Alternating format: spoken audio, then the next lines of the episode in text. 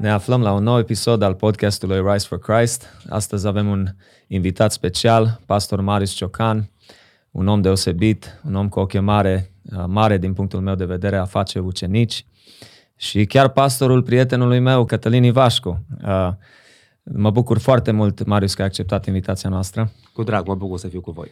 Uh, subiectul de azi e chiar unul care mă fascinează și pe mine, ucenicia, în mod practic, cum ca și pastor poți să aplici asta în biserica locală și o să discutăm multe lucruri faine. Dar înainte să intrăm în toate discuțiile astea, o să explicăm mai multe. Spune-ne un pic despre tine, Marius. Cine este Marius Ciocan? Istoria ta, copilăria ta? Sigur, sigur. Uh, va trebui să spun 42 de ani de existență în probabil 3-4 minute. Mulțumesc la fel. Uh, mă numesc uh, Ciocan Marius și Valentin pe deasupra, așa au vrut părinții mei. 42 de ani fac pe 25 noiembrie, deci puteți să vă pregătiți deja cu cadourile. exact. Um, sunt căsătorit cu Georgiana, de 15 ani, aveam împreună două fetițe, de 9 și de 7 ani. Uh, sunt absolvent a facultății de drept, am uh, fost membru al baroului Timiș, toată viața mi-am dorit să fiu avocat. Interesant. Din clasa 5 a 6 mi-am dorit lucrul acesta. Wow. Mi-am urmărit uh, visul acesta, mi l-am uh, împlinit, mi l-am realizat. Uh, am lucrat uh, timp de un an de zile sub uh, bagheta unei doamne avocat maestru. Uh, dar din 2007 uh, drumul mi s-a, mi s-a schimbat. Am uh, acceptat provocarea pastorului meu, uh, Cusman Cionca, de la Biserica Metanoia, pe care îl știu din anii 90. Am acceptat să fiu, să fiu full-time plătit pentru lucrarea de tineret și am fost lider de tineret. Nu știu dacă am fost primul lider de tineret plătit într-o biserică autonomă din România, dar din Timișoara cu siguranță am fost primul lider de tineret plătit. Uh, până în 2016 am fost uh, lider de tineret acolo și din 2016, împreună cu echipa de la Metanoia de la vremea respectivă, sub uh, bagheta lui Cusman, am plantat Biserica Vertical din Timișoara și păstoric această biserică împreună cu o echipă faină de 5 ani de zile. Sunt uh, soț, sunt uh, tată, sunt uh, pastor, sunt jurist de profesie, sunt uh, chemat, sunt uh, uh, răscumpărat, sunt uh, bărbat și în același timp vreau să cred pe tema subiectului nostru de astăzi că sunt și unul din oamenii care a preluat de la de la Cusman, uh, ceea ce el a preluat mai, mai înainte de la Valer Brâncovan și Cornel da, Marincu, da. Uh, ideea aceasta de a, porunca mai bine zis, de a face biserică formând ucenici și de a uceniciza oamenii pe care Dumnezeu ți-a încredințat pentru o vreme pe mână, nu doar ai avea ca simpli participanți sau spectatori la servicii divine. Exact. Uh, foarte fain, Marius. Uh, spune-ne de unde ești în loc. Sunt deloc din Timișoara, mai exact din Corneș sau Jadani, așa cum wow. știu prietenii mei, la mm-hmm. vreo 18 km de Timișoara, uh, dar sunt din părinți uh, tata Oltean, venit uh, mai degrabă fugit uh, din Oltenia la 18 ani să-și facă un viitor în Timișoara, că acesta este visul oricărui oltean să devină timișorean, circula o glumă pe Facebook. N-am știut. Și mama este ardeleancă, de undeva de lângă Marghita, Uh, venită prin 63 uh, aici, 66 în, uh, în Banat, dar toți copiii suntem născuți, crescuți aici, mai am două surori și doi frați, sunt al doilea din familie de cinci. Părinții mei n-au fost uh, pocăiți, n-au fost pocăiți, undeva după Revoluție în satul bunicilor mei aici la Cornești, bunica ea era capitanul uh, bisericii și uh, Cusman împreună cu fratele lui Partenie și celălalt frate Ionuț acești trei uh, crai Cionca au venit în satul bunicilor mei și au plantat uh, o biserică, o biserică penticostală acolo și de pe la 11-12 ani am început să frecventez și să în biserica, să merg wow. cu bunica la rugăciune. Deci uh, sunt timișorean, chiar dacă prietenii mă tachinează ah, că să oltean. Ei uite că sunt și ardelean. Probabil că debitul verbal și ambiția da, da. mă trădează. Wow, ce tare! Uh, mă bucur că ai menționat și, uh, și pe, pe pastor Valer, care și mie mi-a fost și mi este oarecum pastorul meu din America, mm-hmm. până când o fi, dacă o fi să ne întoarcem uh, cândva, un om extraordinar care știu că a investit în pastor Kuzman, care la da, rândul lui te-a ucenicizat pe tine. Da. Uh, spune-ne un pic, Marius, despre experiența asta. Cum ai reușit să renunți la, la o carieră atât de uh, bună sau dorită de mulți oameni uh, pentru a sluji? Cum ai simțit uh, nevoia asta sau cum ai putut să faci chiar după un an de zile de a intra deja oarecum în cariera uh-huh. ta să, să renunți la tot ca să slujești full-time? Mi se pare extraordinar. Procesul a fost un proces, n-a fost o decizie luată în 5 minute la o cafea, a fost un proces care s-a întins pe, pe vreo 3 ani de zile în viața mea. Dar ca să mă duc puțin mai în spate, după ce am început să frecventez biserica împreună cu bunica mea și să merg la ser de rugăciune, eram singurul uh, băiat de acolo, erau numai doamne, băbuțele de la 60 de ani în sus. Uh. Întotdeauna am avut sentimentul unei înalte chemări pentru viața mea. Din copilărie. Da, poate asta sună arogant pentru unii, dar no. eu, eu, eu zic sincer, eu întotdeauna am avut sentimentul că pot să fac ceva semnificativ în viața asta, ceva fain, ceva care să rămână. Și dacă trăiesc 10 ani, 20, 30 de ani, mi-am dorit să pot să fac ceva cu semnificație, să rămână ceva în urma mea, să pun și eu umărul la ce înseamnă viața asta. Apoi, pe măsură ce am descoperit pe Dumnezeu, sau mai exact, El m-a descoperit prin să-l, uh, să, să-l cunosc mai mult din, din scriptură, prin uh, ucenicizare, mentorare, etc.,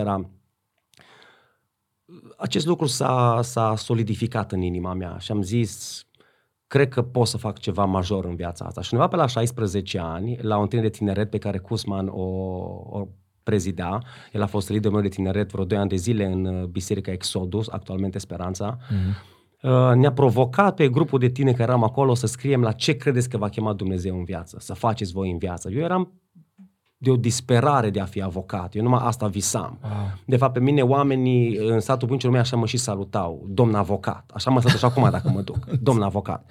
Și la ora eram doar un simplu elev la liceul Pentecostal Logos. Ai văzut filme de, de avocați? Cum de așa din Nu, clasa că n-am prea avut televizor. Da, și ăla pe care l-am avut a fost alb-negru, n-am avut cablu, deci Se provin dintr-o familie modestă. Să, să, da. Toată viața am fost animat de spiritul de dreptate, justețe. Ah, okay. Tot, toată viața mea. Ăsta mi-e și temperamentul flegmatico-melancolic. Mm-hmm. Mm-hmm. un, un om care vrea să ofere stabilitate, siguranță, dreptate, corectitudine. Asta mă caracterizează în fond și la urma urmei. Și da. am văzut că avocatul se ocupă cu treburi legate de dreptate. Asta da. era în mintea mea. Ulterior da. am văzut și filme, trebuie să recunosc, de la avocatul diavolului până la seriale care, yeah. care yeah. au, right? au mm. tema respectivă, da. Și um, la 16 ani, pe un bilețel, am fost forțat oarecum în inima mea să recunosc cu adevărat ceea ce cred că Dumnezeu mă va chema să fiu și să fac în viață. Eram disperat să scriu avocat sau advocat, cum spuneau bunicii mei, advocat. Eram disperat să scriu și mi-am dat seama că dacă mint, că știam în inima mea că nu, că nu asta o să mă cheme Dumnezeu, dacă mint, nu știu dacă uh, ții minte desenele alea de la Looney Tunes cu Rooster, cu cocoșul acele care se jură că să mă trăznească dacă nu s-a întâmplat așa și în clipa a doua se dovedește că da, da. o minți și îl trăznește. Am avut sentimentul că dacă scriu avocat și nu scriu pastor, la 16 ani am avut sentimentul că o să mă trăznească Dumnezeu wow. acolo în, în, în, în uh, uh, uh, sala unde eram uh, cu ceilalți tine și cu Cusmănuț. Așa că am scris pastor, eu și încă un prieten de-a meu. Și timp de 11 ani, Cusman a urmărit treaba asta. Doi din câți eram acolo, undeva la 100 de tineri am fost la un moment dat la, la biserica uh, Exodus, la lucrarea de tineret, în vremea lui Cusman. Doi au scris pastor. Și după 11 ani, de la momentul acela, timp în care am fost facultatea de drept, m-am căsătorit, uh, uh, am lucrat un an de zile uh, sub bagheta unei doamne avocat, mi-a plăcut ideea, mi-am făcut prieteni, relații, n-am fost un student mediocru, a fost chiar unul din studenții buni, cu bursă și așa mai departe, mi-a plăcut și mi-a îmi, îmi place, încă îmi place meseria asta. Nu mai practic de atâția ani de zi, dar îmi place încă. Și mă bucur de prietenii mei care sunt încă în sistem și vorbesc da. cu ei și dezbatem. Dar n-am putut să scriu avocat, am scris pastor.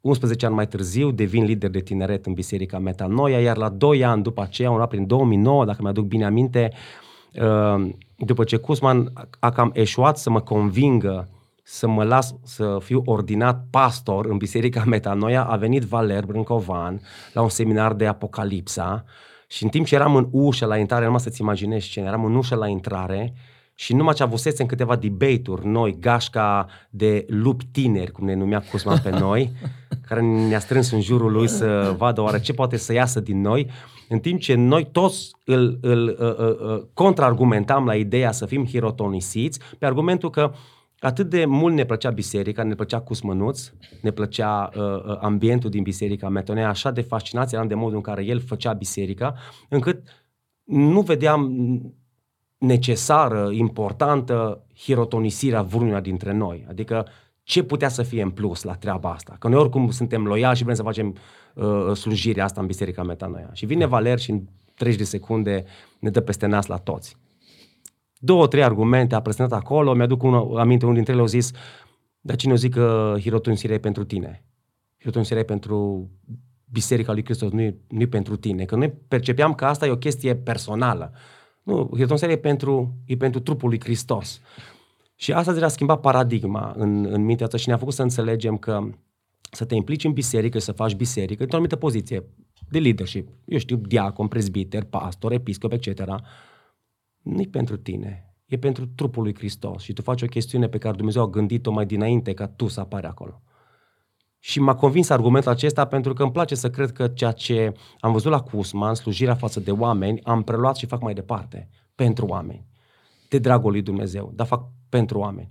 Și lucrul acesta s-a întâmplat în 30-40 de secunde acolo cu Valer și am așteptat să fiu ordinat uh, pastor împreună cu soția mea în, uh, în perioada imediat următoare. Apoi a venit gașca cealaltă de prietenii mei, care au fost vreo 5 la numai 5 familii care au fost și ei ordinați pastor.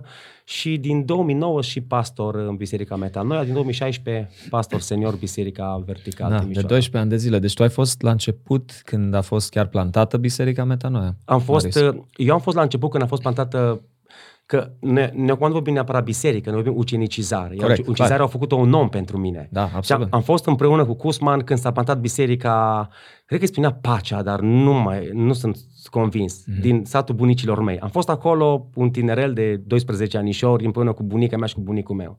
Apoi în 93, când s-a plantat biserica Exodus, actualmente Speranța, da. am fost acolo lângă Cusman. Apoi în 98, când s-a împatat Biserica Metanoia, am fost acolo lângă Cusman. Wow. Iar în 2016, când s-a plantat Biserica Vertical, a fost Cusman lângă mine. Right. Înțelegi, da, înțelegi da, cum, da, ce înseamnă ucenicizarea și ucenicia reală? Chiar aici a fost Cusman lângă mine. Iar în 2000, uh, în 2040, în 2041, ok, uh, voi fi și eu lângă cineva care va prelua uh, Biserica Vertical sau care va planta o anumită biserică, asta mi se pare normalitatea și chiar, chiar porunca, porunca Scripturii da. de a face biserică, prin da. ucenicie. Foarte tare, Marius. Chiar mă bucur că ai menționat uh, treaba asta, că am vrut să intrăm în discuția asta legat de uh, pastor Kuzman. Faptul că el a fost uh, omul, pastorul, liderul care a investit în tine. Și ucenicizatorul. Chiar, ucenicizatorul tău. Dacă poți un pic, atunci înainte să intrăm în subiectul nostru despre ucenicie și experiența ta în domeniul acesta, și cei cinci ani, ultimii cinci ani de când tu uh, ai plantat o biserică și ești uh, pastor senior acolo și lider oficial, spune-ne un pic despre faptul sau importanța asta și de fapt ce înseamnă ucenicia în contextul ăsta, dar înainte de aia spune-ne un pic despre faptul cum a investit Kuzman în, în viața ta și de ce o contat așa mult. Mie îmi place să-l descriu pe Kuzman printr-un cuvânt uh, necolocvial. Nu știu ce înseamnă, îmi cer scuze. mai, mai, mai puțin protocolar, așa. Mm. E nebun. Cusman a fost un nebun. și eu când zic treaba asta și o spun în fața bisericii Metanoia, o spun în fața bisericii Verega, o spun acum la podcastul Hai. tău, Cusman n-a fost un, un, un lider normal, un lider tipic unui anumit sistem. El a fost complet în afară. El a înțeles că biserica nu poate să funcționeze pe bază de programe sau întâlniri, servicii divine trebuie să ne întoarcem la, la originile bisericii și îl vedem pe uh, Ioan care face ucenici, îl vedem pe Domnul Isus care ia parte din ucenicii lui Ioan, mai ia câțiva, se duce cu ei într-un loc și din tot să ia alege 12. Asta ne spune Scriptura în mare. Apoi vedem pe Isus cum petrece timp cu cei 12. Pe lângă cei 12 mai petrece timp și cu alții până spre 70. Apoi undeva la finalul învierii vedem vreo 500 pe acolo. Ok? Apoi vedem alte nume, vedem pe cei vreo 500 care au făcut parte din anturajul ucenicilor și anturajul Domnului Iisus, îl vedem uh, făcând el la rândul lor ucenici și așa mai departe. Anania îl ia pe, se duce la Pavel, uh, uh, Barnaba îl ia pe Pavel, după aia Pavel merge cu Sila, vine și Pavel pe la Ierusalim, Petru îi și el pe acolo, îi și Iacov, îi și Ioan. Vedem tot cursul ăsta. Cusman a înțeles la vremea începutului începutul anilor 90, el a înțeles că biserica trebuie să funcționeze în alți parametri. Și atunci și-a asumat realmente riscul de a face biserică puțin diferit. Și asta a da. însemnat să investească în oameni, dincolo de ziduri, care sunt bune, mulțumim lui Dumnezeu pentru ele, dincolo da. de logistică, dincolo de tipul de muzică care se cântă, că e present worship, că e cor, orchestră, fanfară, etc., dincolo de management, dincolo de orice. Cusman a înțeles că singurul mod prin care creștinul poate să devină sănătos în biserica de azi, da? aici subtitlul unei cărți uh, pe care o am aici, mm-hmm. am mhm. vorbit de, despre și ți se păruse că Bill Hull este un autor da, foarte bun da. și merită, nu wow, numai citit, ci pus în practică ceea Ai ce... o editură mai veche, wow. Da, da, asta e prima editură pe care am făcut-o la programul de teologie pastorală la Timotei, împreună cu pastorul Gelu Paul, la ora aceea, cred că el a fost coordonatorul cursului. Wow un program fantastic pe care l-am făcut împreună cu prietenii mei și ne-a ajutat foarte mult. Noi fiind și lideri sau pastori în funcție, ne-a ajutat foarte mult informația primită. Noi o, noi o puneam în practică împreună cu Darius, cu Darius Babu, uh, actualul pastor senior la Biserica Metanoia da, și alți da. prieteni noștri. Uh-huh. Deci el a înțeles treaba asta. Iar asta l-a făcut puțin atipic vremul, vremurilor lui și sincer îl face oare, oarecum atipic și acum. Dar într-un final te uiți la investiția unui om în ultimii, uh, hai să spunem grosomodă 30 de ani, da? chiar de la Revoluție până acum, 30 de ani de zile. Da. Ce are omul acesta în urma lui? Îți spun ce are.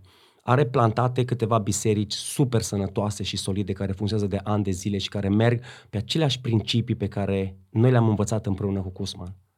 Avem biserica vertical, este biserica Metanoia, este biserica uh, Exodus din uh, Gătaia, Uh, sunt oameni care au beneficiat de cunoștințele lui Cusmănuț, care la rândul lui a beneficiat de cunoștințele lui Valer, cunoștințele lui Cornel Marincu și alți oameni care au înțeles să facă puțin diferit anumite lucruri față de cum se făcea poate în majoritatea situațiilor. Da. Ce are? Are biserica metanoia predată lui Darius și Corinei, care au crescut lângă Cusman. Corina este și fica da. lui uh, Cusman. A predat Dom'le, ce poate să fie mai satisfăcător, mai împlinitor în viață decât să poți să pui capul pe perină și să știi că ai făcut ce trebuie să faci. Ai fost fidel unor lucruri care ți-au schimbat viața, gândirea, paradigmele, modul în care ai înțeles și ai făcut biserică timp de aproape 30 de ani și să vezi că biserica metanoia este pe mâini bune și merge cu un suflu nou, că sunt tineri în a, a, anii 30, cât au avut și el când a plantat prima biserică, cât am avut și eu când am plantat prima biserică, 36 de ani, 37 da, aproape. Da. Ce poate să fie mai împlinitor decât să vezi că cei din urmă calcă pe urmele tale, cei de după tine calcă pe urmele tale. Noi vorbim despre ucinicie și despre Hristos și despre biserică și uităm unul din cele mai elementare elemente, și anume că a fi creștin înseamnă să fii unul care îl urmează pe Hristos. Atunci hai să o facem autentic și real. Apropo de autentic, da? da? da. Hai să facem autentic și real. Ce înseamnă să calci pe urmele lui Hristos? Înseamnă să faci ce a făcut El. Pastor Valer Brâncovan chiar m-a inspirat la ultima lui vizită spunându-ne de faptul că Domnul Iisus Hristos nu doar că a primit ce trebuia să facă, dar și cum trebuia să facă ceea ce el a primit să facă. Deci nu numai ceu contează, adică ce trebuie să facă biserica, Adi? Să ucenicizeze. Bun. Șapte pași pentru o ucenicie eficientă. Hmm. Există. Decât dacă cei șapte pași sunt pașii Domnului Iisus Hristos, transmiși mai departe lui Petru, Ioan în Company, transmiși mai departe lui uh, uh, uh, Pavel, transmiși mai departe lui Timotei și așa mai departe, ok? Uite, numai lanțul ăsta ți l-am dat, ok? Deci numai lanțul ăsta ți l-am dat. Și sunt patru patru serii de oameni care au făcut tot același lucru și fiecare a călcat pe urmele celui care l-a ucenicizat și a făcut lucrurile pe care le-a primit, lucrurile care i-au fost încredințate. Într-un final, uh, Valer Brâncovan i-a încredințat ceva lui Cusmănuț. Cusmănuț ne-a încredințat ceva nouă, generației mele. Da. Noi mai departe încredițăm ceva unor oameni. Și am avut un privilegiu fantastic să slujesc o generație extraordinar de tineri în Biserica Metanoia timp de 9 ani de zile, care acum ei la rândul lor sunt parte din echipa lui Darius, de exemplu. Tineri pe care eu i-am păstorit și zic că i-am și ucenicizat împreună cu familiile lor, împreună cu biserica și cu ceilalți lideri de la ora respectivă. Dar fiind lider tineret, am fost o figură mai proeminentă în viața lor, am fost mai aparte, eram plătit full-time pentru asta, așa că eu mă întâlneam cu ei în fiecare zi. Wow. Înțelegi? Ce aveam, mult contează. Aveam, da, enorm de mult. Pentru că asta este una din chestiunile care oarecum lipsește. Noi vrem noi vrem o biserică funcțională, sănătoasă, vrem creștini maturi și petrecem cu ei o oră pe săptămână și a facem, și a facem de la Amvon. Înțelegi? Da, da, da. În... Unii ar spune că sunt 3-4 ore pe duminică în bisericile mai tradiționale. Dar tot de la Amvon. Dar sunt tot de la Amvon. Da, da. Dar ce înseamnă să cobori aici și să vorbești cu omul, să-i cunoști viața, să-i cunoști dinamica, să-i cunoști familia, să-i cunoști trecutul. Nu trebuie să avem un background cu care venim. Right. Și e fantastic când poți să crezi anumite chestiuni legate de vulnerabilitate, legate de a împărtăși ceva și a încredința ceva cuiva. Deci, linia așa a mers. De aceea eu sunt unde sunt. Eu ți-am zis și am fost extrem de onest și sunt în continuare pentru că nu pot să fiu altfel, nu vreau să fiu neonest. Ți-am zis că cel mai bun om pe care eu l-am întâlnit este Cusma pe materie de ucenicizare. De ce? Da. Pentru că faptele lui, gândirea lui, curajul pe care l-a avut în vremea respectivă, opoziția de care a avut parte, începând cu propria lui familie, apoi oameni care erau în biserică care n-au înțeles sistemul acesta, ce biserici de casă, ce vrem, celule le spuneam la ora aia. Acum, grupele mici. Da, grupele mici. Acum să spui celulă, de când cu atentatele teroriste spune mai, mai rar celule, că să nu ne interpreteze careva că suntem celule teroriste. Spunem biserici de casă sau grupele mici, așa mai departe. Right când s-au făcut asta, nu toată lumea poate să digere așa ceva. De fapt, eu spuneam despre Biserica Metanoia când eram în Biserica Metanoia ca pastor și spun despre Biserica Vertica pe care o păstrez de 5 ani de zile. Acestea da. sunt biserici foarte greu de digerat. Aici nu primești milupa. Ai luat un praf, l-ai diluat cu apă sau cu lapte și merge pe orice gâtlej. Right. Aici avem vită, aici avem mici, avem mâncare grea. Și asta e greu de digerat, felul acesta de a face, de, de a te implica în viața omului fără să-i tulburi intimitatea. Omul nu, nu se simte controlat de tine, dar se simte iubit de tine. Atunci tu te vulnerabilizezi, el se vulnerabilizează. Da, ai, ai explicat multe aspecte din ce înseamnă ucenicia, sau aspecte din partea, sau lucrul acesta, ucenicia. Uh, totuși, Marius, dacă ne uităm uh, pe meleagurile noastre aici în România, Uh, cele mai multe biserici uh, au dilema asta că nu reușesc să asimileze oamenii, membrii, să-i ucenicizeze, uh, să petreacă timpul acesta. Este un cost, este un preț de plătit, da. cred că, ca să aplici ucenicia în, în biserica uh, ta, în biserica mea, ori și unde. Uh, dar cei mai mulți ori nu-și asumă prețul acesta, ori poate nu înțeleg ce înseamnă ucenicia, uh, Uh, din păcate, uite, și eu recunosc, în special în primii ani, uh, după ce m-am întors la Hristos, nu am avut un mentor, nu am avut un om să investească în mine uh-huh. în acei primii ani de credință și uh, consider că am stagnat în, în primii ani. Deci, uh, până la urmă, verișorul meu, care e misionar în Irak, Narcis Popovici, a avut un rol important în viața mea, din punctul ăsta de vedere. Uh, dar hai să definim în primul rând în mod, așa în termeni simpli, cei ucenicia și atunci să vorbim despre dilema asta, care cele mai multe biserici nu reușesc să, nu știu dacă e din motiv tradi- uh, că e o tradiție, că e o istorie comunistă, dar în România chiar e o provocare mare pentru biserici să aplice acest lucru. Da, din păcate încă este la 30 de ani de când ni s-a liberalizat uh, uh, eu știu, religia, da? Ești liber să faci da. biserici, să deschizi culte, etc încă este o provocare. Eu, Adi, eu dacă aș, ar fi să definesc ucenicia, nu pot să o definez decât printr-o imagine.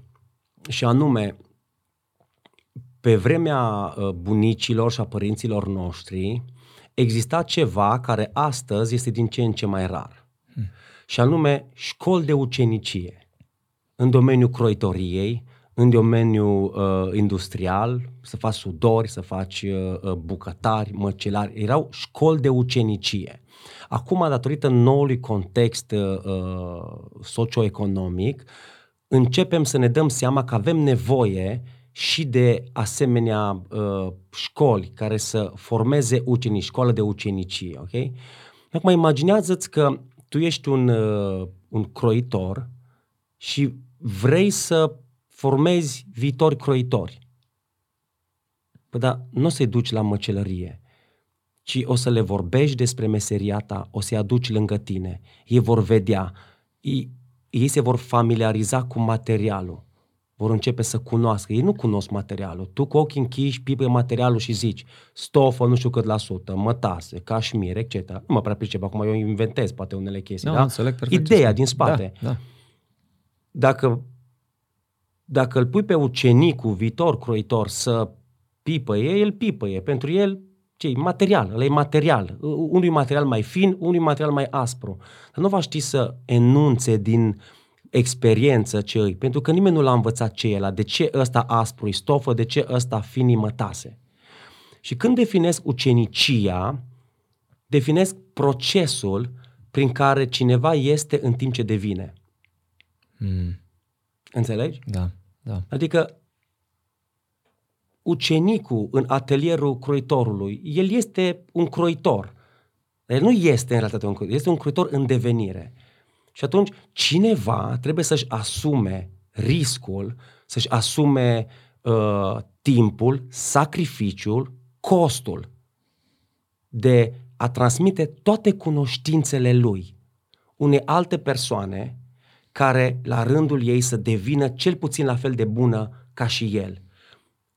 Pentru că acest om mai departe să facă același lucru pe care l-a făcut croitorul inițial cu el. Deci în mare, cam asta e ucenicia. Și dacă noi vrem să o vedem altfel în biserică, atunci de aia suntem unde suntem. Și de aia, din păcate, vom merge unde mergem. Pentru că uh, uh, varianta de biserică online, varianta în care tu nu mai ai nevoie de comunitate, tu nu mai ai nevoie să fii ucenicizat, Adi. Știi de ce? Pentru că tu ai vreo 40 de mentori la ora asta în toată lumea pentru că ești și vorbitor de limbă engleză. Ok? Și poți să-i asculti și pe ea din China sau din Singapore care da. predică în limba lor, dar există uh, uh, subtitrarea autogenerată de fratele YouTube. Ok? Mm-hmm. Tu nu mai ai nevoie de ucenicizator. Dar eu te întreb, vei deveni vreodată cu adevărat un ucenic autentic al lui Isus Hristos atâta timp cât nu ur- urmezi pașii pe care Domnul Isus ne-a arătat și întreg Noul Testament și nu numai și în Vechiul să mai vedem ucenicizarea. Nu Păi, ai cum în fond și la Ai urmă. cum, Marius, pe, dacă eu nu pot să mă mărturisesc la cei 40 de lideri pe YouTube, nu pot să fiu deschis cu ei despre lucrurile cu care mă confrunt. Și toți sunt diferiți, Adi. Da, Nu sunt 40 la fel. nu? Eu, eu o să-ți fac o confidență, i-am spus-o uh, și ieri lui uh, Cusmănut și am râs copios. Cel mai, cea mai mare ofensă și cel mai înalt compliment pe care am putut să-l primesc vreodată ca și pastor și în special în ultimii cinci ani de la echipa mea, unde am doi pastori și patru prezbiteri lângă mine, recent ordinați prezbiteri. Deci echipa mea, șase oameni extraordinari cu vârste de la 33, 34 până la 50 și un pic de ani. Hmm. Mi-au făcut cea mai mare ofensă și cel mai mare compliment. Cel mai În înalt același compliment. În același timp. Și știi care a fost? Ca la o întâlnire de echipă, o întâlnire de bord în care dezbăteam anumite lucruri, uh, să zic ceva și să mă manifest într-un anumit fel și să fac ceva, dar nu ceva așa de negativ, încât cel puțin păstorii de acolo din echipă care uh, au făcut parte din, uh, din echipa lui Kusman în vremea când eram la Metanoia, au exclamat aproape într-un cor. Ai făcut exact ca și Cusmănuț. Iar eu sunt un tip orgolios de felul meu și nu îmi prea îmi place să fiu comparat cu nu știu cine. De aceea mai fac specificația Biserica Vertical Timișoara este prima apărută biserică vertical în România și nu face parte din rețeaua frumoasă a fraților noștri vertical uh, Europa. Europe, uh, unde bisericile Harvest cunoscute Da. sunt, uh, sunt, sunt parte. Și așa un pic orgolios de felul meu Da. și în momentul în care mi s-a spus acele lucruri, ești ca și Kuzman, ai făcut ca și Kuzman, ai zis ca și Kuzman, orgoliul meu a țâșnit și ulterior m-am liniștit și mi-am zis, pe compliment mai mare nu puteau să-mi facă băieții. Stai seama. Eu, eu sunt în asemănare cu omul care m-a ucinizat, care m-a mentorat. Da. Eu sunt un croitor la ora asta. Oamenii văd treaba asta în mine. Ba mai mult, ei știu și cine m-a făcut croitor. Da. Cât e fantastic. În fond și la urma urmei, oamenii vor să îl vadă pe Hristos în noi. Și ca să-l vadă pe Hristos în noi înseamnă că noi ajungem să semănăm cu el oarecum și oamenii vor, atunci suntem, atunci suntem cu adevărat cine? Ucenicii lui Isus. Dacă facem unele lucruri pe care el le-a făcut și pe care el ni le-a spus să le facem. Da. Așa basics, sunt lucruri de Corect. bază, adică nu e o chestiune atât de complicată. Dacă Isus ne-a zis iubiți-vă unii pe alții, de ce noi trebuie să facem cu toți cu totul altceva ca să demonstrăm că suntem ucenicii lui Isus? Când lucrurile au fost simple de la început. Uite, fă treaba asta prima dată. Și așa oamenii vor recunoaște că voi sunteți ai mei. Și mai mult, pe lângă faptul că oamenii recunosc că noi suntem al lui Isus, văzând că ne iubim ca frații unii pe ceilalți și ne respectăm și uh, înțelegem că lucrăm sub același domn, călăuzit de același duh și mergem înspre aceeași direcție cu toții și avem aceeași misiune cu toții, nu doar că oamenii văd că suntem ucenicii lui Isus, dar oamenii înțeleg că tot ceea ce Isus a spus despre El și despre Tatăl și pentru noi și față de noi a fost adevărat. Și viața noastră de ucenici al lui Hristos poate să certifice că ceea ce Isus a spus a fost adevărat. Și asta este Wow. o misiune fantastică, Adi. Da. Adică eu pot să-l fac pe Hristos mincinos, prin stilul meu de viață și prin modul în care fac biserică sau îmi trăiesc credința, să pot să-l fac pe Hristos real, adevărat, autentic. De ce? Pentru că lucrurile care le-am citit, lucrurile care mi s-au transmis, lucrurile pe care le-am interiorizat, lucrurile pe care încep să le exprim în exterior, prin gândire, prin comportament, prin trăsăturile mele, în- însușirile mele, etc., daruri, abilități, etc., Da. tot ce sunt eu, acțiunile mele, reflectă, reflectă uh, uh, ce a, a făcut Hristos, ce a spus Hristos și așa mai departe. Da. Da. Și eu cred foarte mult în treaba asta. Deci, ima- deci d- d- dacă nouă ne iasă din cap imaginea pe care am dat-o alt, uh, anterior cu croitorul, dacă ne iasă din cap, noi vom inventa zeci de mii de cărți, de uh, uh, uh, uh, cursuri, de pași, de practici prin care poți să faci ucenici. Și unele sunt inventate deja, Marius. Sunt nivel convins global. că sunt și sunt, Da. sunt convins că sunt și oamenii au impresia că poți să faci un ucenic autentic, veritabil, vertical, în șase pași, în patru întâlniri, într-un curs de catecheză, într-un curs de clasă de membri. Good luck, o să zic ca și Liam Neeson în Taken.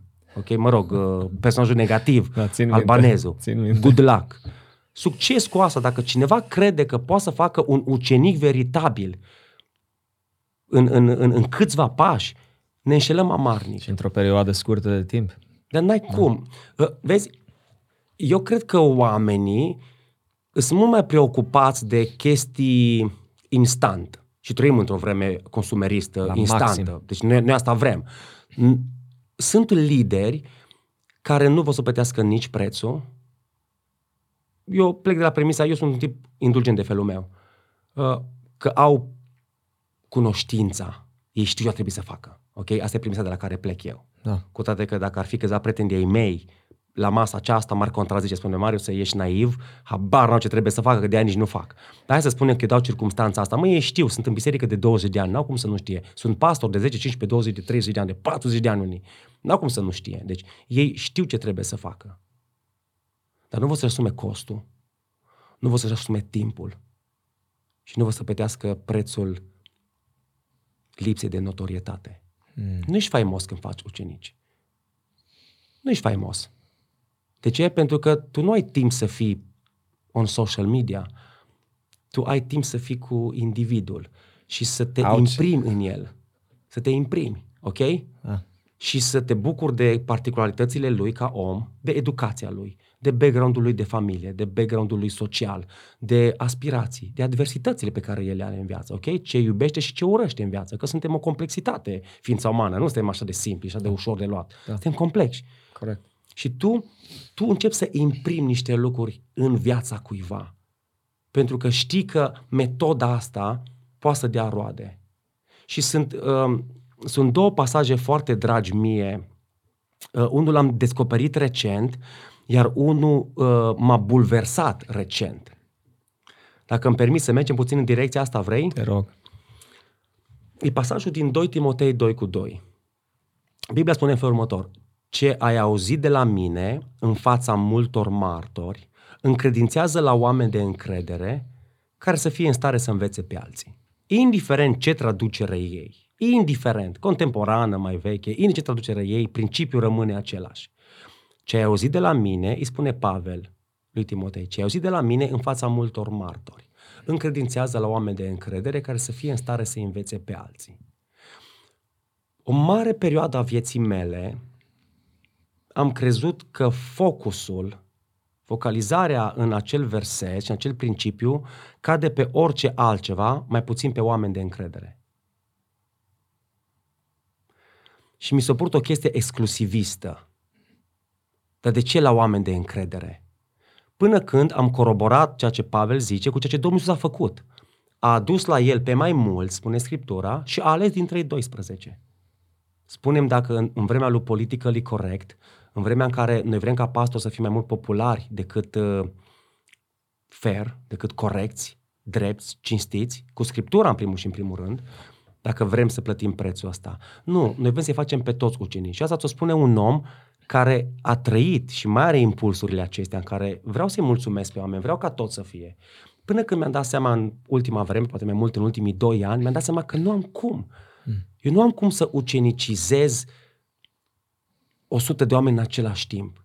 Eu trebuie să ucenicizez vreo 10-12 și să mă asigur că aceștia pot să facă ei mai departe treaba și în felul acesta sunt ucenizați 100 sau 1000 sau 10.000 în timp, ok? Da. Dar trebuie să-mi trebuie să găsești oameni de încredere. Nu poți să încredințezi oricui ceea ce tu ai. Unii nu primesc, pe unii realmente na, nu-i duce poate mintea sau sufletul, nu-i duce, na. Da, Atunci da. n-ai cu cine. Dar 100% există oameni de încredere. Mă bucur că ai atins uh, subiectul ăsta, Marius. Consider că e unul foarte important. Uh, și pastorul meu, Silviu Cornea, îl cunoști, uh, punem un mare accent pe ucenicie, pe a asimila oamenii, pe a da socoteală și așa mai departe. Uh, din câte observ eu, cum am și eu deja o vârstă, am slujit în multe Mulțumesc. biserici, mulțumesc, 38, apreciez. Uh, am fost în multe biserici, cunosc mulți uh, oameni, în special, deci românii noștri, uh-huh. că și în America am slujit în, în biserici de români.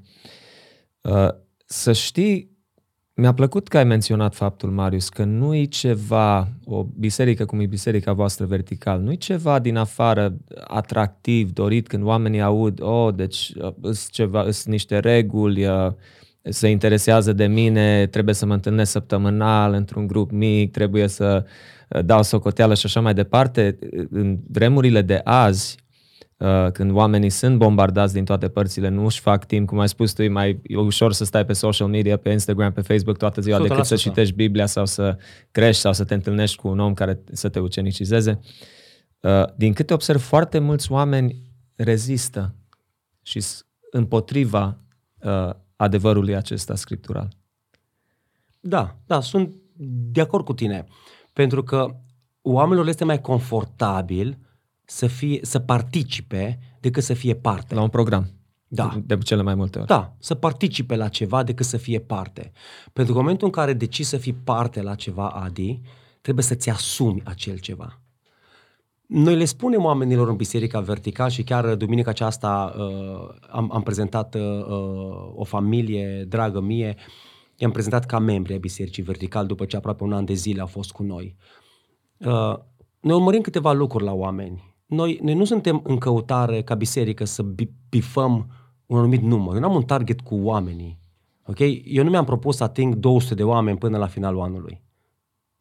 Că dacă niște 200 de oameni, 190 vin și participă și stau pe acolo și nu, nu îmi seamănă și nu înțeleg viziunea și nu vor să-și o asume și nu vor să plătească prețul și nu vor exact. să găsească biserica în modul în care împreună cu echipa pe care o am, noi gândim că așa, așa trebuie făcută biserica, așa, așa, așa o facem noi. Da. Ce să fac cu 190 de oameni atunci? Ce să fac ei? Păi dacă Consumatori. Dacă, dacă ar fi să plec la război cu ei, pe, pe cine mă bazez? E, a, a, a, toată treaba asta, acum putem să facem o comparație foarte faină, chiar dacă e mega, e, e macabră de-a dreptul, da? Mm. Și e tristă, e tristă. E de, realmente e tristă. Uite, mă fost de asta acum, cred că um, um, o, o creionez în cap, dar uh, noi toți avem uh, 10.000 de prieteni pe Facebook. Dar cât sunt prietenii noștri cu adevărat? Probabil 20, 30, 50. Procesul este foarte mic. Poți să ai 100, 2, 3, 400, 500, 1000 de oameni în comunitatea ta.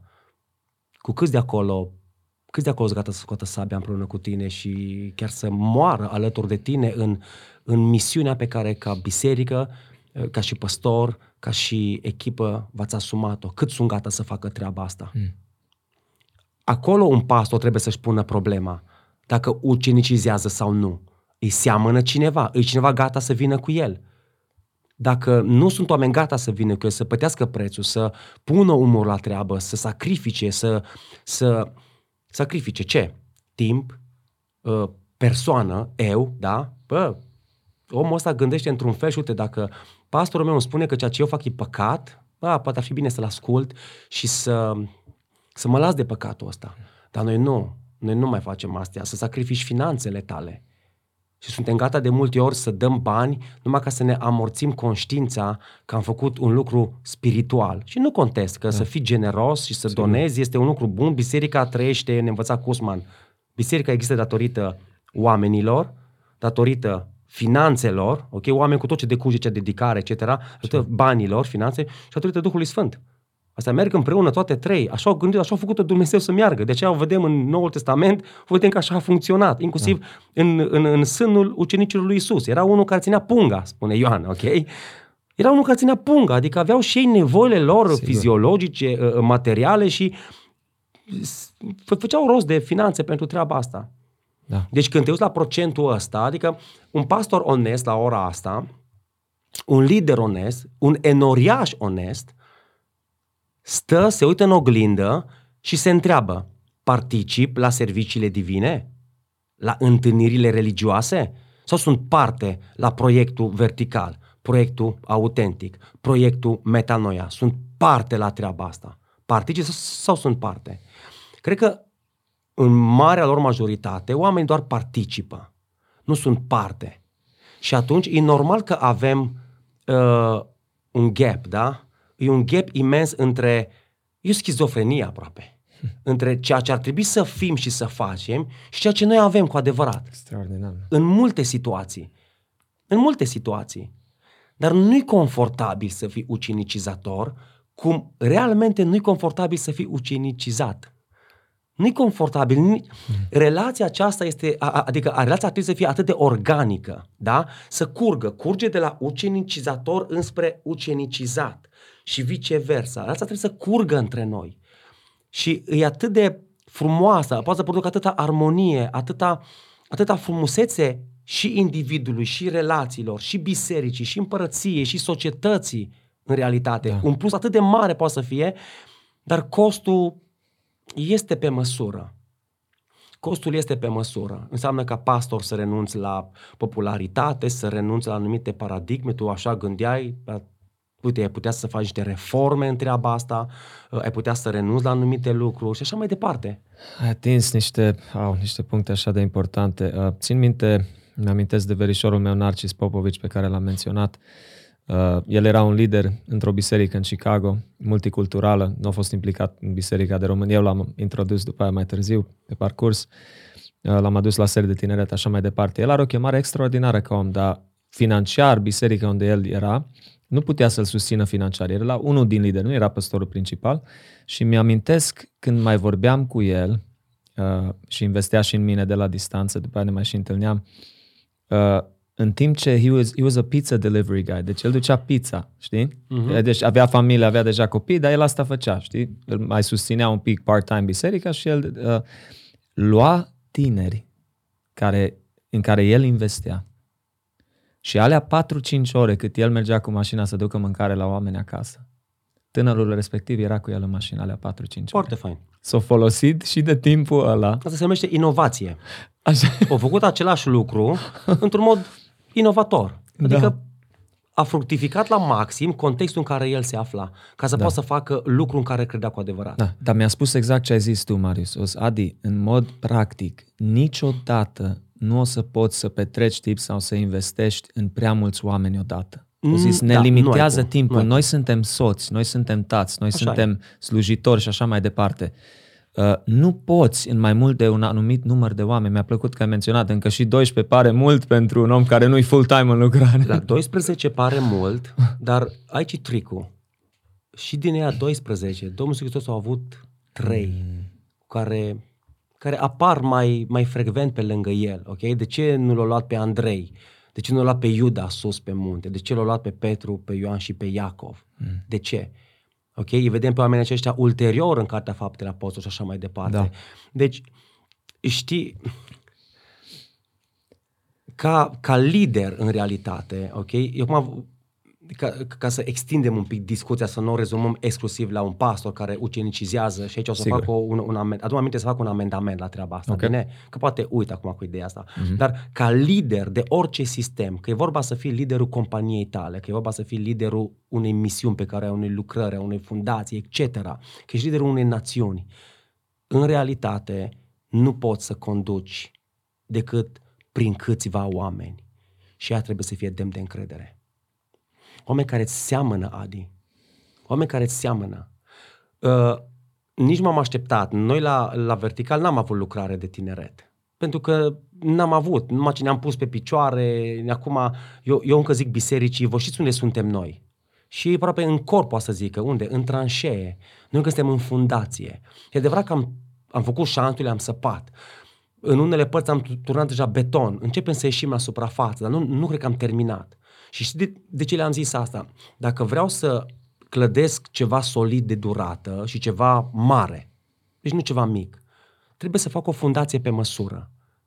Dacă vreau să construiesc o clădire cu 100 de etaje, nu pot să fac fundația unui duplex. Trebuie să fac o fundație pentru o clădire cu 100 de etaje. Wow. Și s-ar putea, și spun asta, uite, cu toată onestitatea și vulnerabilitatea, s-ar putea ca toată viața mea de pastor, de lider de sistem, you name it, să nu fiu decât în tranșee, numai în șanțuri. Și când îmi închei misiunea pe pământul acesta, să avem fundația terminată și placa turnată. Wow. Dar pe fundația aceea și pe placa aceea turnată, cineva care îmi va semăna, dar va avea particularitățile lui, dar va duce mai departe aceeași formulă extraordinară de zidire a bisericii și de extindere a împărăției. Va putea să construiască nu un etaj, nu două și o mansardă, și va putea să construiască 100 de etaje. Wow. Și el va construi primele 20 și după aia va da mai departe unul care face 20 și unul care face alte 20 și așa mai departe. În fond și în moment, dacă vreau zgârie noriu, va trebui să fac o fundație pe măsura uh, construcției care va trebui să o susțină. O ilustrație foarte puternică, Marius. Um, citesc din nou cartea Simple Church by Thomas Rayner și Eric, îmi scapă his last name. Citesc a doua oară. Cartea aceea este extraordinară că explică faptul, au făcut niște statistici, dar acești doi oameni au mers și au luat timp de un an de zile să meargă în mai multe biserici, să vorbească cu liderii, cu pastorii, cu oamenii implicați și au ajuns la niște concluzii extraordinare. Uh, și practic e numită Simple Church, uh, biserica simplă, și au spus că diferența e destul de simplă. Deci unele biserici care de obicei sunt mai mari, mega churches și așa mai departe, au spus că nu prea au convertiți noi, uh, nu aplică ucenicia, uh, între ei nu sunt pe aceeași pagină dacă întreb liderul de tineret care e viziunea bisericii, îți spune una, între pastorul îți spune alta, liderul de închinare îți spune alta. Deci au zis că sunt cei mai talentați, îți plătiți bine, dar ei nu sunt pe aceeași pagină și au spus că diferența este exact cum ai menționat, Marius.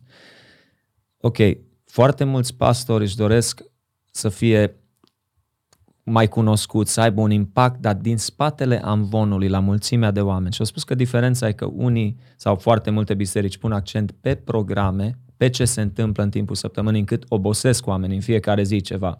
Avem seară de tineret, avem concert, Activitățile. avem activitățile, Biserica scuze. de activități, Așa, da. perfect. Pe activități, pe programe, activități mai bine da, spus. A, a, activități, da. Și bisericile care aveau cel mai mult rod, adică aveau oameni care veneau la Hristos într-un număr uh, care creștea și așa mai departe, au fost bisericile care erau zis foarte simple în felul lor, dar erau foarte intenționate în scopul și viziunea lor. Adică și spunea că ăștia puneau accent și investeau în oameni, uh-huh. nu în uh, activități. Uh, foarte fain ai punctat și, uh, cum ai spus, de uh, Simple Church. Uh, în ultimii cinci ani de zile am avut ocazia să cunosc, să mă prietenesc foarte bine cu, cu un, uh, un tip extraordinar. Colin Cooper este președintele Ministers Fellowship Global și uh, din, uh, din uh, Anglia, din UK.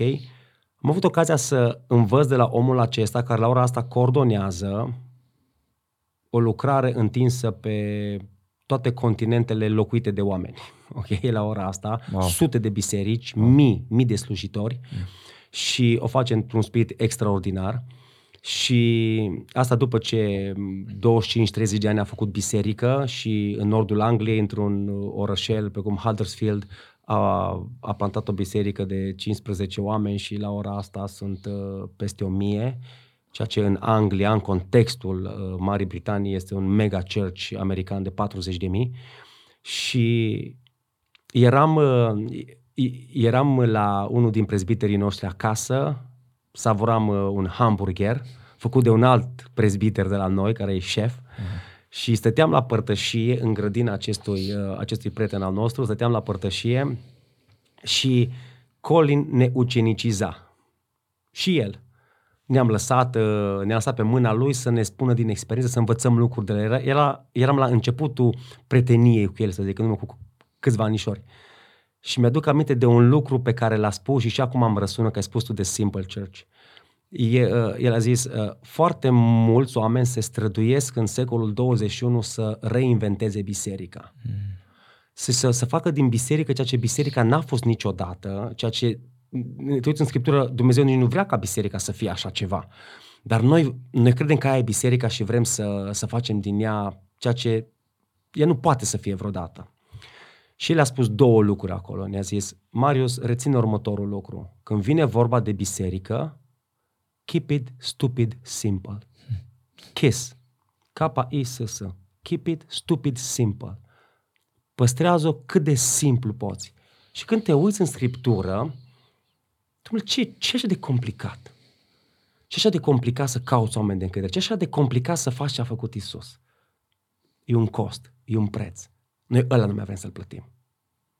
Keep it stupid simple. Și totodată ne mergea Colin, care, ți-am zis, e, din punctul meu de vedere, ca și Cusman, ca și Valez, da. știu, niște mastodonți da. în, dom- în, în domeniul ăsta. Nu-i contest pe ceilalți, Dumnezeu da. să binecuvinteze, da. dar este mediul în care eu am crescut, da. de unde am învățat și raportat la Scriptură mi se pare cel mai sănătos. Și mai spunea un lucru foarte interesant. Spunea felul următor, Marius, a pile of bricks is not a house. A pile of bricks is just a pile of bricks. Tradus, o grămadă de cărămizi nu înseamnă o casă. O grămadă de cărămizi e doar o grămadă de cărămizi. Wow. Tu ai putea să ai în fața ta, Adi, peste un an, doi, trei, cinci, zece, o mie de oameni în Timișoara care la o biserică autonomă înseamnă un super mega church. Da. Probabil unul cel mai mare din România. Right. Adică nu cea mai mare la ora aia. Ai o mie de oameni în fața ta. Întrebarea cheie este, ai o mie de cărămizi? Sau ai zidurile făcute, acoperișul pus, lucrezi la decor în interior, ești cu designerul de interior, să alegi canapeaua și textura covorului. Ai o casă sau ai o grămadă de cărămizi? Pentru că niciodată o grămadă de cărămizi nu înseamnă o casă. Tu poți să faci o casă cu grămada aia de cărămizi. Și în fond și la urmă, asta ne-a spus și Domnul Isus Hristos. Rugați dar pe Domnul secerișului să scoată lucrător la secerișul lui. Știi ce am uitat noi? Două lucruri fundamentale. Unu, să ne rugăm pentru oameni pe care Dumnezeu să-i scoată și doi, e secerișul lui. N-a fost niciodată secerișul meu sau secerișul tău, niciodată secerișul nu este al păstorului sau al bisericii respective sau al organizației sau mega corporației planetare uh, religioase, you name it. Da. Este secerișul lui. Asta înseamnă că ogoarele sunt gata de recoltă, spunea o piesă de pe vremea noastră. Când Cusman era lider de tineret, A, vremea noastră, în anii 90, dar lucrătorii sunt așa puțini. Mă dăruiesc o Doamne în întregime ca să culeg recolta dintre spini. Adi, îți spun sincer, de acum că am rememorat treaba asta. Da. Îmi place că nu nimic a regizat aici. Și ce ne vine pe suflet, aia trântim mărgări, mărgăritarele astea, ok? Exact. Poate nu avem un colier, dar avem mai multe mărgăritare aici și poate cineva poate să facă un colier din toată treaba asta. Sau o brățară măcar, sau un inel, un cerceluș, dacă au libertate să poarte, în fine. uh, dar, și acum mi-aduc aminte, cântam piesa respectivă, în pofida faptului că în biserica în care eram la ora aia să ridici mâini sau să bați din palme, nu era. La, la tineret făceam. Dar în biserică nu era. Obișnuit. Nu era obișnuit. Eram încă uh, doamnele într-o parte, domnișoarele, uh, băieții în altă parte. Dar mi-aduc aminte că nu cred că a fost odată să nu ridic mâine la piesa aia, să, aproape să plâng și să zic, Doamne, fă ceva. Mă dăruiesc în întregime. Acum câteodată suntem hauhauiști, nu mai dăm din gură. Doamne, da. ție îți dau tot ce sunt, tot ce am. ce a spus și Tozer, Dumnezeu nu? îți cere, înțelegi? Și tu, uh, stai, cum zic, am zis asta, da, dă pe... Ia vezi caseta, ia vezi, derulează CD-ul, ia vezi dacă am zis treaba aia sau nu. Ai auzit ce a spus Tozer odată, foarte pe scurt, spunea, creștinii nu spun minciuni, ei doar le cântă. Ei doar le cântă, ei doar le cântă și din nefericire le și trăiesc mm. și le trăiesc din belșug. Dar, Adi, revenind, keep it stupid simple. Noi o complicăm, de ce? Pentru că vremurile în care trăim și uh, uh, uh, lumea în care ne învârtim acum și cum mergem, noi vrem să fim în ton cu lumea.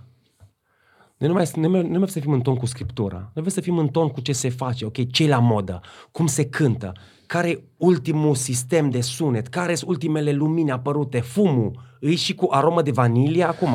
Uh, hai să vedem cafeaua, de care trebuie să fie. Și tot Tozer spunea, când nu o să-L avem pe Duhul Sfânt, care să coordoneze întâlnirile noastre de biserică, o să băgăm o grămadă de uh, uh, substitute da? sau de surogate care, care să compenseze Da. în realitate ce? Uh, uh, esența. Da? Entertainment. Și atunci devenim biserica entertainment. Și oamenii sunt consumeriști. Mie îmi place entertainmentul. Mie îmi place să mă duc la film, îmi place să urmăresc un film bun, îmi place să dau o critică bună, îmi place să le zic la oameni, nu mă mergi la filmul acesta sau, bă, uite, nu merită văzut sau uite, asta merită văzut, își merită banii. Eu am acasă și Netflix, și HBO Go, și Rakuten, toate nebunile, dacă chiar asta pe ele, n-aș, n-aș mai avea timp să fac ceea ce fac, ok? și și așa, am de multe ori impresia că stau prea mult să urmăresc ceva și îmi dau seama că irosesc timp. Da. Keep it stupid simple. Hmm. Și o grămadă de cărămizi nu înseamnă că ai o casă. E doar o grămadă de cărămizi. Și Dumnezeu ne-a dat nouă multe grămezi de cărămizi la care noi le predicăm. În loc să le luăm, să ne suflecăm mânecile, să luăm cărămizile, să începem să punem cărămidă cu cărămidă, să facem un plan. Punem cărămidă cu cărămidă, punem uh, uh, mortar, Așa. punem cărămidă și am făcut niște ziduri cu ele. Și ai ceva. Și când zic ziduri, vreau să se înțeleagă că eu vorbesc metaforic. Clar. Ok? Deci nu vorbesc de... Eu acum folosesc ilustrația asta, ok? Ca să înțelegem principiile din spate. Nu vorbesc să construim ziduri. Biserica pentru mine nu sunt ziduri. Pentru mine biserica este aceasta. Suntem aici trei oameni Da. și la treilea nu se vede. Suntem aici trei oameni care, ei având o părtășie pe Scriptură, ei, s- ei, ei sunt parte din biserică. Ei pot să facă o mică biserică aici, să se roage, să, uh, uh, uh, să stea la masa Domnului împreună. Deci noi cărămizile le avem. Secerișul este al lui. E acolo. Se așteaptă Dumnezeu ca noi să ne rugăm ca să se ridice oameni care să facă full-time treaba asta, dar în același timp amendamentul la care vreau să revin, Adi, știi care este? Ți-ai amintit tu? Da, mi-am amintit. Uh, ac- acum se potrivește. Da. Uh, când citim Matei 28, avem impresia că Dumnezeu se adresează în exclusivitate acelei mâini de ucenici, da? Marea însărcinare, marea noastră misiune. The Și Great Commission. The Great Commission. Și varianta cât de cât originală în limba română sună în felul următor. Uh, uh, Timpii sunt la gerunziu, da? Verbele sunt la gerunziu. Deci, duceți-vă în toată lumea și faceți ucenici, botezându-i în Tatăl, al Fiului și a Duhului Sfânt și învățați să păzească tot ce v-am poruncit eu. Și iată că eu sunt cu voi toate zilele până la sfârșitul viacului. Amin. Sunt ultimele versete, dacă nu mă înșel, Matei 28, de la 18 la 20. Știi ce e interesant acolo? Că an și an de zile noi am citit versetele acelea și an și an de zile am zis că noi asta facem. Sau an și an de zile nu am citit versetele acelea pentru că noi nu făceam ce a spus Domnul Iisus acolo și ne-a fost rușine să citim. Am avut și noi de conștiință. Asta conștiință am mai avut și noi. Originalul spune în felul următor. Ducându-vă, ducându-vă, în timp ce mergeți. Deci nu duceți-vă, nu imperativul. Nu duceți-vă imperativul. Imperativul, singurul imperativ de acolo este faceți. Dar noi am făcut imperativ din altele și atunci i-am luat pe oameni și am trimis misionari pe nu știu unde. Și pe mulți dintre ei poate neechipați. Mm. Și am ignorat pe ăștia de noștri de acasă. Și noi, în loc să facem ceea ce spune Scriptura, noi am inventat ceva. Noi am inventat ceva. Și ă, dacă biserica ar face ceea ce trebuie, n-ar fi nevoie de organizații de misiune. Wow. Pentru că biserica ar misiona ea. Înțelegi ideea din spate? Ducându-vă în lume. Adică în timp ce mergeți în lumea asta largă, așa cum ea, faceți ucenici. Ne spunea Valer, faceți singurul imperativ de acolo. Faceți! Unde ești? Fă ucenici. Învățându-i. Și cum fac ucenici? Din nou gerunzile. Învățându-i și botezându-i. Noi facem ucenici, mergând în lumea asta largă, învățându-i pe oameni ceea ce Scriptura ne spune, ceea ce Hristos ne spune și botezându-i uh, ulterior pentru ca să fie alipiți sau botezându-i și ulterior învățându-i, ca ei să fie, botezându-i ca să fie alipiți trupului lui Hristos, ok, să facă parte dintr-o biserică locală și să aibă înaltul sentiment al bisericii universale, al miresei lui Hristos și al uniunii cu sfinții care au plecat înaintea noastră, ok, și apoi îi botezăm, Duhul Sfânt îi adaugă unei biserici, o biserică care are un mandat foarte simplu, să îi învețe să păzească ceea ce Iisus le-a poruncit, să îi învețe pe oameni, ok? În felul acesta, Adi, zice Domnul Iisus Hristos că El este cu noi în toate zilele până la finalul viacului. Domnul Iisus Hristos nu spune niciunde că este cu noi până la finalul viacului uh, în uh, planurile noastre mărețe de a prospera. Mm. În, în ideile noastre extraordinare de a ajunge pe lună, sau mai știu eu ce. În contextul lui Matei 28, Domnul Iisus Hristos este una din marile lui promisiuni care n-ar trebui să fie scoasă din contextul în care El o spune. La finalul uh, uh, uh, uh celor 40 zile petrecute pe pământ, la finalul uh, uh, echipării Lui. Deci Domnul Iisus Hristos i-a echipat pe ucenici timp de 3 ani și jumătate, ok? Iar după aceea, timp de 40 de zile, cât am mai stat pe pământul acesta în trupul glorificat, Domnul Iisus Hristos ne spune Scriptura că i-a mai învățat, le-a mai spus lucruri, a mai stat cu ei, l-a mai luat pe Petru, în timp ce Petru uh, uh, uh, uh, hlizia ochii în urmă, oare cine vine după el? Hai tu, lasă-l pe Ioan, hai tu cu mine. Ok? Deci el a căutat să mai facă treaba asta cu tot ce mai știu că mai, că mai trebuie făcut și el e perfect în treaba asta, și și-a finalizat lucrurile spunând, mergând în lumea aceasta, eu vă trimit ca niște uh, uh, uh, oi în mijlocul lor, mergând în lumea aceasta, voi asta aveți de făcut. Și cum facem asta? Îi botezăm și îi învățăm. În contextul acesta, El este cu noi în toate zilele până la finalul viacului. El nu este cu noi în planurile noastre. Știi ce am făcut în ultimii ani, Adi? Noi, per general. Eu mă includ aici, că nu sunt mai bun. Vreau să mă pocăiesc de treaba asta și mă lupt cu treaba asta. Dar noi îl atragem și îl târâm pe Dumnezeu în planurile noastre. Hmm. În modul în care noi știm să ucenicizăm, în modul în care noi știm să evangelizăm, în modul în care noi știm să facem biserică. Noi îl târâm pe Dumnezeu în modurile noastre de a face biserică. În loc să ne uităm simplu la Scriptură și să vedem cum a făcut Isus cu ucenicii, cum a făcut uh, uh, uh, Petru, Iacov, Ioan în Ierusalim, cum a făcut Pavel mai departe cu Barnaba, cu Sila, cu Timotei, cu Tit și așa mai departe. Nu. Noi atragem pe Dumnezeu în planurile noastre, care de cele mai multe trebuie să fim realiști. Sunt atât de mici, de insignifiante și ne au pe noi în centru și nu pe El. Pentru că dacă l-ar avea pe, l-ar avea pe El în centru, înseamnă că toate activitățile noastre, că și toți avem ceva activități, dar mm. activitățile noastre, modul în care noi gândim, modul în care existăm ca oameni, ceea ce vrem să devenim și așa mai departe, toate gravitează în jurul Lui dar noi facem ca acestea să graviteze în jurul nostru sau în jurul brandului bisericii noastre, în jurul logo-ului, motoului nostru, uh, uh, stâlpilor noștri, viziunii noastre, uh, basic-urile noastre și așa mai departe. Și cred că, cred că e timpul, cred că poate titlul acestei uh, uh, uh, întâlniri a noastră trebuie să fie mai bine ucenicie originară. Wow. Ok? Adică de unde a originat ucenicia. Că n-am inventat-o eu, n-ai inventat-o nici tu și nu am inventat-o nici măcar Cusman sau Valer în, în viața mea. Sau alți mari, poate ucenitori ai României. Nu-i cunosc. Deci știu pe, știu pe ăștia care, domnule, au făcut ceva și îi văd. Îi văd dincolo, n-au biserici faimoase, nu sunt, n-au cele mai multe like-uri pe internet, Clar. nu sunt căutate toate conferințele naționale și internaționale. Dom'le, dar eu știu ce au făcut oamenii aceștia și este dovedit ce au făcut. În fond și la urma urmei, nu poate să fie, cred că, nimic mai rewarding, mai recom- recompensator pentru da. sufletul unui, unui om decât să știe că cineva calcă pe urmele lui. Și își mai spune un lucru aici. Ucenicia în contextul lui Matei 28 nu este dată liderilor, păstorilor, prezbiterilor, diaconilor, you name it, ce titulatori mai sunt.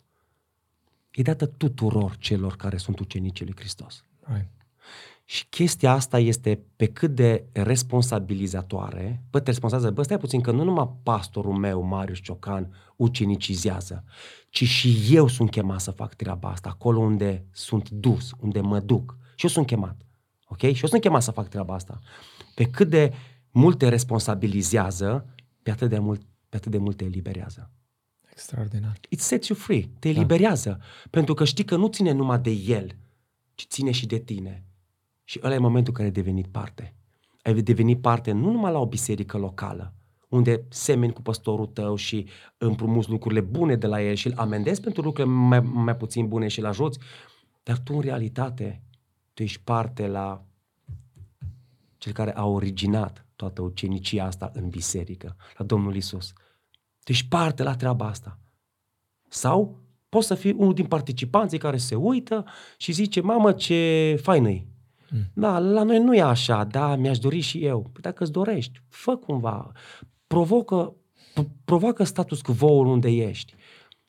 Ok, nu poți să provoci status quo din biserica ta pentru că poate e mai tradițională sau poate da. e prea liberală sau, mm. eu știu, au un alt focus. Ok, sunt mm. de acord, nu, nu sunt pro-dezbinare de biserică, din contră, amendez treaba asta la maxim, ok? Uh, atunci provoacă status quo-ul tău. Și aici începe. Eu constant îmi provoc status quo-ul meu. Fac introspecție și zic, Marius, așa nu merge. Și uh, îți zic un lucru pe care îl știam recent pastorul Petre Mihenț, un, uh, un, un tip deosebit, psihoterapeut la, la Oradea. Okay uh, un om extraordinar. Merge să-l ai în podcastul tău pentru, da? ce puțin pentru subiectul lui, extraordinar, okay. da. Suntem prieteni uh, de ceva vreme prin Biserica Metanoia și Vertical, mm-hmm. suntem prieteni buni. Uh, ne reamintea uh, zilele acestea că sunt cicluri în care Dumnezeu lucrează în viața noastră într-un mod fenomenal. Odată la șapte ani se întâmplă ceva. Ciclurile din, din, uh, din viața poporului evreu, la șapte ani pământul se odihnește, la 49 de ani, la 50 de ani, totul se odihnește, sunt lucruri care se întâmplă. Eu am urmărit asta în viața mea. Odată la 6-7 ani de zile se întâmplă ceva major. Cu biserica vertical sunt de 5 ani de zile. În următorii 2 ani de zile ceva se va întâmpla. Eu simt în inima mea, sesizez în urma introspecțiilor, în urma unor autoevaluări, sesizez că unele lucruri urmează să se schimbe.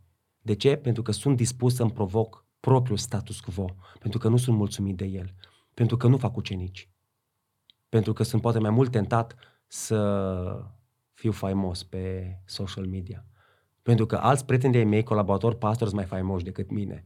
Pentru că vreau să ajung la un anumit număr, ok? Și atunci să provoc așa, îmi fac uh, uh, introspecția și provoc status quo și zic, nu, no, Marius, tu ai fost chemat să faci ucenici. Și dacă 20 de oameni sunt pe mâna ta în toți anii de pastorație și faci din ei 20 de generali, poate Dumnezeu cu ea 20 va face mult mai mult și mai amplu în lumea largă exact. decât am făcut eu ca individ. Wow. Și focusul nu mai e pe mine, ci focusul este pe misiunea pe care vreau să recunosc că mi-am însușit-o și ar trebui să mi-o însușesc. Dar este eliberator, Adi, să știi că nu doar păstorul tău, Silviu Cornea, ucenicizează în biserica autentic, ci și tu ar trebui să o faci. Și cel mai neînsemnat dintre membrii voștri, ultimul a apărut în organigrama voastră, acolo pe foaia voastră, în urma uh, deciziilor pe care le-ați ca și echipă.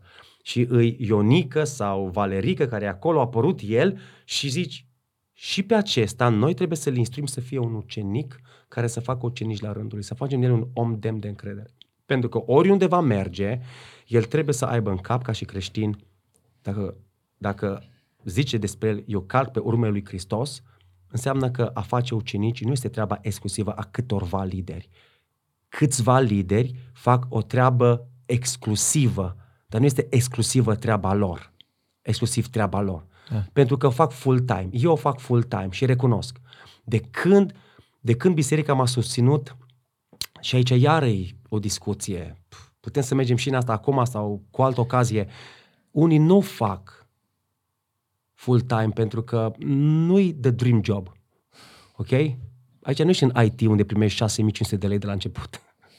Aici încep să o faci pe gratis prima dată. Și așa am făcut-o, ani de zile ca și lider de biserică de casă.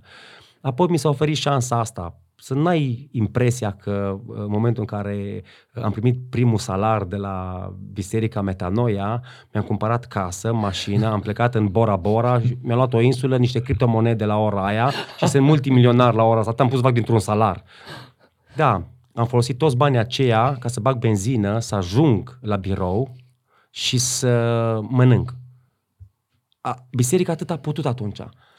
Și pentru că n-am făcut-o pentru bani, ci am făcut-o în virtutea unei chemări, dorințe, uh, trebuie să recunosc că m-am simțit și oarecum, dar a fost, adică chestia a fost naturală. Am simțit, am simțit că îl onorez pe Cusman, pe pastorul și mentorul meu, am crezut că am simțit că îl onorez acceptând o provocare și în fost la urmei o onoare n să slujești în biserică. Da. Înțelegi? Nici m-am gândit la bani. Și trebuie, trebuie să recunosc, și acum când le zic prietenilor mei, uh, singurul motiv pentru care am așa să fiu plătit de biserică a fost, uh, a fost soția mea. Soția mea mi-a spus din start, soția mea uh, era mai cu capul pe umeri atunci decât mine, îmi dau seama. Mi-a zis, uh, iubitul, eu te știu, eu știu că tu ai face treaba asta non-stop, fără să fii plătit, dar cred că este onorabil și normal ca să fii plătit. Câți bani îți dă? Tu nu faci pentru bani. Dar cât îți dă? Ia banii aia că, na, trebuie plătite și cea factură, trebuie să mâncăm și noi doi. Nu aveam copii la ora aia. Ok.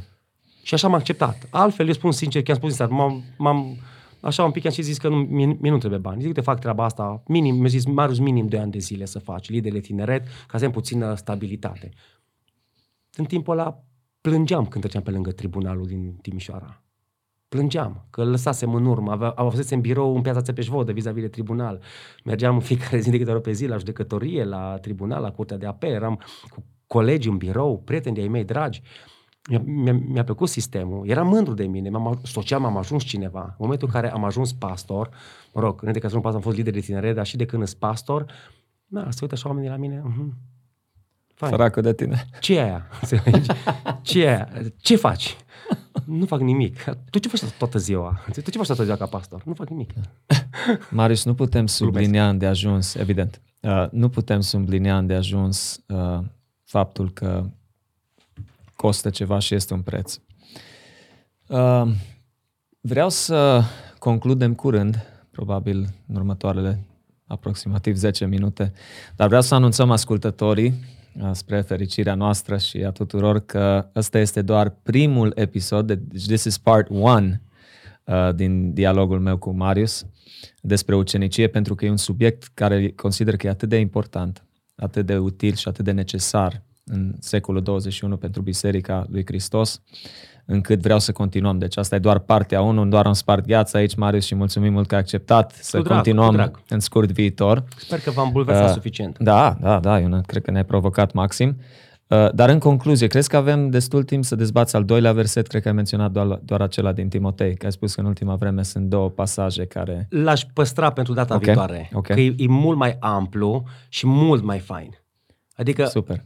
Puse împreună, uh, uh, au logică și s-ar putea să te zidească foarte mult pentru tot ceea ce înseamnă viața de credință, ok?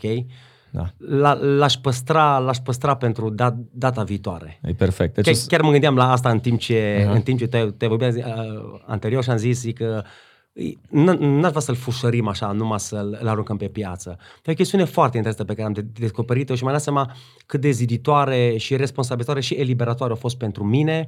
Uh, am avut ocazia să o împărtășesc cu, cu Biserica Vertical. Aseară la uh, Biserica Metanoia a fost uh, botez și am avut ocazia să le arunc numai pe piață și oamenii au primit feedback-ul foarte, am avut un feedback foarte bun și dar trebuia să spui mai mult. Păi, n-am putut că eram trei popi pe metru pătrat, mă rog, doi popi și un episcop pe metru pătrat acolo acolo. Eu eram invitat aici, da, sunt da. invitat la voi, mm-hmm. dar aș prefera să-l dezbatem un pic ulterior pentru că e foarte, foarte tare. Adică foarte fain.